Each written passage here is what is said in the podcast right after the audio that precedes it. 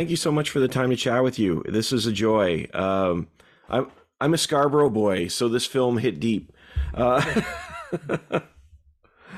um, no, drop the needle's great. I, I really appreciate the story, and and like I said, I I felt like I could connect to it, and I've driven past the store. I've been in the store.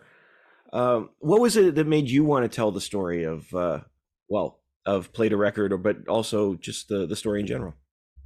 Well, I, to be honest with you, I kind of stumbled into the the, the Play De Record as a topic when we started this. Uh, myself and my colleague uh, and good friend Neil Acharya, when we started this project, or my initial attention was uh, to make a project that kind of showcased and focused on my what I perceive to be my style of, of filmmaking, my style of, of storytelling.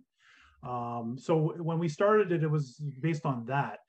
Uh, talking to Neil, I'm like, you know, what, what can we do this on? What can we we we do as a, a topic? And he's the one who suggested play de record. Mm. I knew nothing about play de record. I grew up in Kingston, Ontario. I knew nothing about play de record, and um, but I knew there was potential there because I, you know, you, you hear, you know, you recognize. Sometimes you don't even know how, but you recognize places as being important. you don't know why. Yeah, I knew play de record was important. I just didn't know why. So I knew. So with that idea of the potential behind the topic, you know, kind of gave it a night thinking about it, and then said to Neil, you know what, let's let's pursue this. Let's see what happens because it, it does sound like there's serious potential here. You know, absolutely, and it is sort of an iconic face in in uh, in Toronto. Well, in Toronto and Scarborough. But uh, I was wondering from from uh, you know your research and from your experiences, what do you what have you learned as the legacy of Eugene and and Play De Record? The legacy of Eugene. Well, they're kind of both the same, but so somewhat different. The, the legacy of Eugene, and I don't, his legacy continues to this day. That's one thing sure. is that um, he, he's still going strong. He's still on Spadina. I know that movie, I don't want to get too much into details of the movie, uh, the ending of the movie, I should say. Right. Um, but he's still going strong. Uh, he's, he's still going strong today with his passion mm. for the business, for the music. His passion is still going strong to this day. Um, and so for me, it was like, you know, learning about Eugene and learning about uh, his store uh, and, and, learning about that passion that he has, not just for the business, but for the music itself. Before Eugene opened up Play De Record in 1990, he moved to Canada and he was going to places like called Star Sound, Carnival Records, Sam the Record Man and whatnot. But Star Sound and, and, and Carnival Records were not just those two stores, but there were some of the, they were Play De Record before Play De Record was Play De Record. Right? Mm. That's where the DJs went to. That's where you got the the underground music, and Eugene was right there getting that music as well. So his passion for the music has been there the entire time period, and it was really interesting and, and fascinating to kind of see how his passion for the music is what helped to develop this environment of other people coming in and, and having similar uh, interests and similar uh, uh, you know similar thoughts and feelings that Eugene has when it comes to the the product that they were dealing with. Yeah, it, it seemed like a really uh, like he, he's become sort of a central figure, um, and over over the years. Um, I, I love the idea. At one point, now I know that there's there's talk about the relationship that Play De Record had with all sorts of different avenues. I think the word is hub of an ecosystem. Yes. I was wondering uh, what to you what that means and why that was so important. Well, when it was said during the movie, I think it was said in a little bit of a different. Uh, I don't know if this is the exact same context it was used in the movie, but the way I interpret it, you know, the idea of being a hub, is that you have a store that attracts people that have maybe a, a different like. Some people go into the store that like hip hop. Some people go in the store that like drum and bass. Some people go in the store that like reggae. Some people go in the store to like uh, you know house music and all the the, the, the electronic umbrella and all mm. the subgenres behind under the, the Trombella. And you have this very kind of tight, uh, uh, long but tight store where everyone's coming together and super busy, and people are talking about music and they're hearing music, but they're also being exposed to to new things. So this hub is an area where people can uh, share uh, interests and share and, and ex- be exposed to new sounds that they didn't actually go. They didn't initially go into the store uh, you know, what wasn't their purpose when they went into the store. That's also the important too about the people that work there. Jason Palmer, for example, was one of the most knowledgeable per- people in the uh, city when it comes to the different music and, and, and genres of music.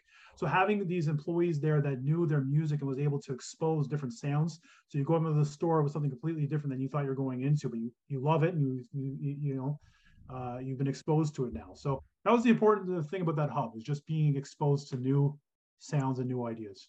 Yeah, uh, absolutely. Uh, one of the things I love that the film talks about, and and this is just me showing my age. Uh, there's a certain magic to the mixtape era, um, and, and I, I, thought that was so fascinating because you show both both the celebration of it and sort of the the problems that came with it, at, at, in the same time. So I guess my my question for you is is um the the mixtape i was wondering for you what is what is the magic of the mixtape and and why did it cause so many problems? Problems it caused was that as the business increased from mixtape sales mm. people would see that and say they want to get a piece of that action. And they had the power and the ability to ensure to to knock out any competition that was the uh, problem with the mixtapes, uh, or what, what ended up happening with the mixtapes. At least that's my interpretation. I wasn't there; I'm not an expert. Uh, uh from what I gathered, that's kind mm-hmm. of what happened. The power of the mixtape, though, it's a little hard to, to answer that one. It's because it's funny. I remember when I was growing up, and I had a friend of mine. It was Neil Neil's cousin, actually, uh, uh, Anisha Cherry, who was a DJ on his own. He had, he made a mixtape, a mix CD, and he brought it to school one time. And I remember I was, I was listening to it, and I was exposed to some songs like for the first time uh, like Traveling Man by Mos Def and DJ Honda as an example. And these songs stuck. This the songs I heard stuck with me, and I don't, I can't put my finger on why. Like the mixtapes was, it was about exposing new sounds, about exposing new songs, right? Mm. Uh, and hearing how people mix the songs and whatnot. Um, but there was something about compilations that, same with Rap Essentials, there's something about compilations that kind of have a way to to stick with you a little bit longer. And I really don't know why. To be honest with you, I don't, I don't know why that is. Uh, but I do know it happens. Yeah, yeah, and I mean it's interesting. We and I remember there was that era too, and this this isn't from the film, but I just remember this era so vividly that that you know the the the record companies tried to capitalize on that. You know, you were you were getting these you know these what was it oh big shiny tunes and and all this stuff as well and it was it was essentially the same idea but it, there it, it's not the same thing it's not maybe it's not as personal i don't i don't know what it is but it didn't feel like the same thing i, I think that, that some of them might have to do with the packaging and how you buy it too i mean there's something special about kind of getting something that's like really really underground mm. um there, i think there's a unique value that comes with that so if you're going and seeing this like, you know uh, the, the standard label. There's like about, about 100 copies of the standard label, and you know that everyone's kind of getting that same exact same uh, thing. But then if you're the one person who knows there's only like maybe 50 other people that got that that DJX mixtape, or uh, you know the electronic umbrella, like the uh, uh, drum and bass, there was so many great uh, people making electronic mixtapes and mix uh, and, and drum and bass mixtapes. Knowing that there's not many copies of that out there, and that it is a little bit more underground, it's a little bit more rough around the edges in terms of packaging and maybe even how it sounds a little bit. Uh, I think that's actually there's an appeal to that to be mm. honest with you. I've, I've seen a lot of movies in the past. I'll, I'll go to the movies for a second. You look at a movie like Clerks, right? Mm. Now, if I watched that again recently, Clerks really isn't that good of a movie. Like the, the acting is kind of garbage. I mean, there's some okay acting, kind of garbage. There's not like a lot of good stuff. Uh, the filmmaking is, is really, really rough around the edges. Yet I love that movie. Yeah. So, and a lot of people love that movie, right? So, uh, I think there's maybe sometimes there's appealing there's an appeal to things that are have a little bit of roughness around the edges and they're not super polished, and perhaps the mixtapes kind of fall in that line. Hmm. Yeah, that's interesting. That's interesting. I hadn't. Uh, yeah, what a great comparison. Exactly. Mm-hmm. Um, I was wondering, uh, you know, with with what you're, you know, with what you're learned and and whatnot, the relationship with TV. You talked a little bit about much music. Um, and and Rap City is such a, a you know such an iconic show, or at least you know I, this generation has never heard of it, but I mean it was it was for my generation growing up. Yeah. Um, I was just wondering what what relationship you found uh, between that and and the and Play De Record, you know the the on the ground did like did that change things for them because again you know okay this is a terrible reference when in this conversation but video killed the radio star they used to say that you know this was that that was before but was the was the relationship between uh much music and record stores like Play De Record? Was it a healthy one, or or were there was there tension? Oh no, I, I mean, listen, I'm not, I can't say for sure. Um, what from what I gather, from what I know and seen, uh, it was it was very healthy mm. uh, because uh, City and, and Extendamix and um, Electric Circus they were doing you know Soul in the City before that. That was before Play De Record opened, but uh, they were doing the uh, the promos and uh, Play De Record was doing the sales. That's how I first heard about Play De Record was watching Extendamix and Mix and seeing uh, Dave, DJ Dave Campbell. They would have DJ uh, DC's picks and they would show some of the records that were going out at that time period, the singles that were going out at that time period, and it would say sponsored by Play De Record. That's how I heard about mm. Play De Record. Uh, was was through that that relationship. So I think that the relationship between the two must have been a, a good one. Um, you know, from from what I gather, and and you know, played. I think with much music, when much much music did uh, was able to bring music locally and bring it nationally. And when you do that, that increases the audience or people that want to buy the records. And if you are in a small town, like in say Kingston, for example, which isn't small, but you know, you can't mm. always get everything you want out of Kingston. Well, what do you got to do? I just saw this Citizen Kane music video. I really want that song. I can't get it in Kingston. I gotta go drive three hours. That's what people did. This is what my friend uh, Nisha Chariot did. Like go drive down the plate of record, get the records, bring them home. And people mm. were doing that in Ontario. The people were doing that in Halifax. Skratch Bastid was doing that. People were doing that uh, uh, on the West Coast, where people would be shipping it to the West Coast. From Eugene would be shipping it to the West Coast. So I think Much Music took the music a lot nationally, but in turn, the association with Play De Record also helped take Play De Record to a little bit of a, uh, take the Play De Record nationally as well. Mm, mm, yeah. Um, yeah, uh, one of the things I was interested to this as well. You you do talk about this a little bit in the film.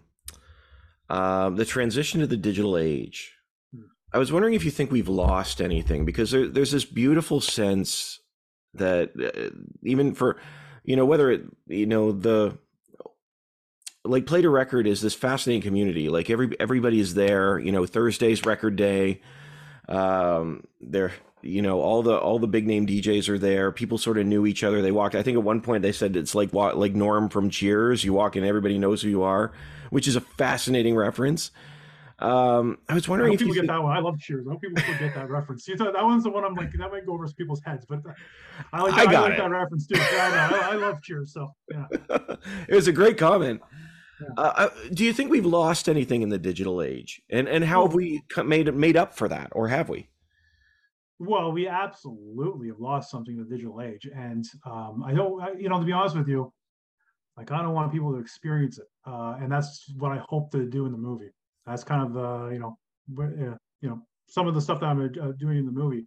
But to answer your question, we have absolutely lost some things, but you know, we have also gained things too.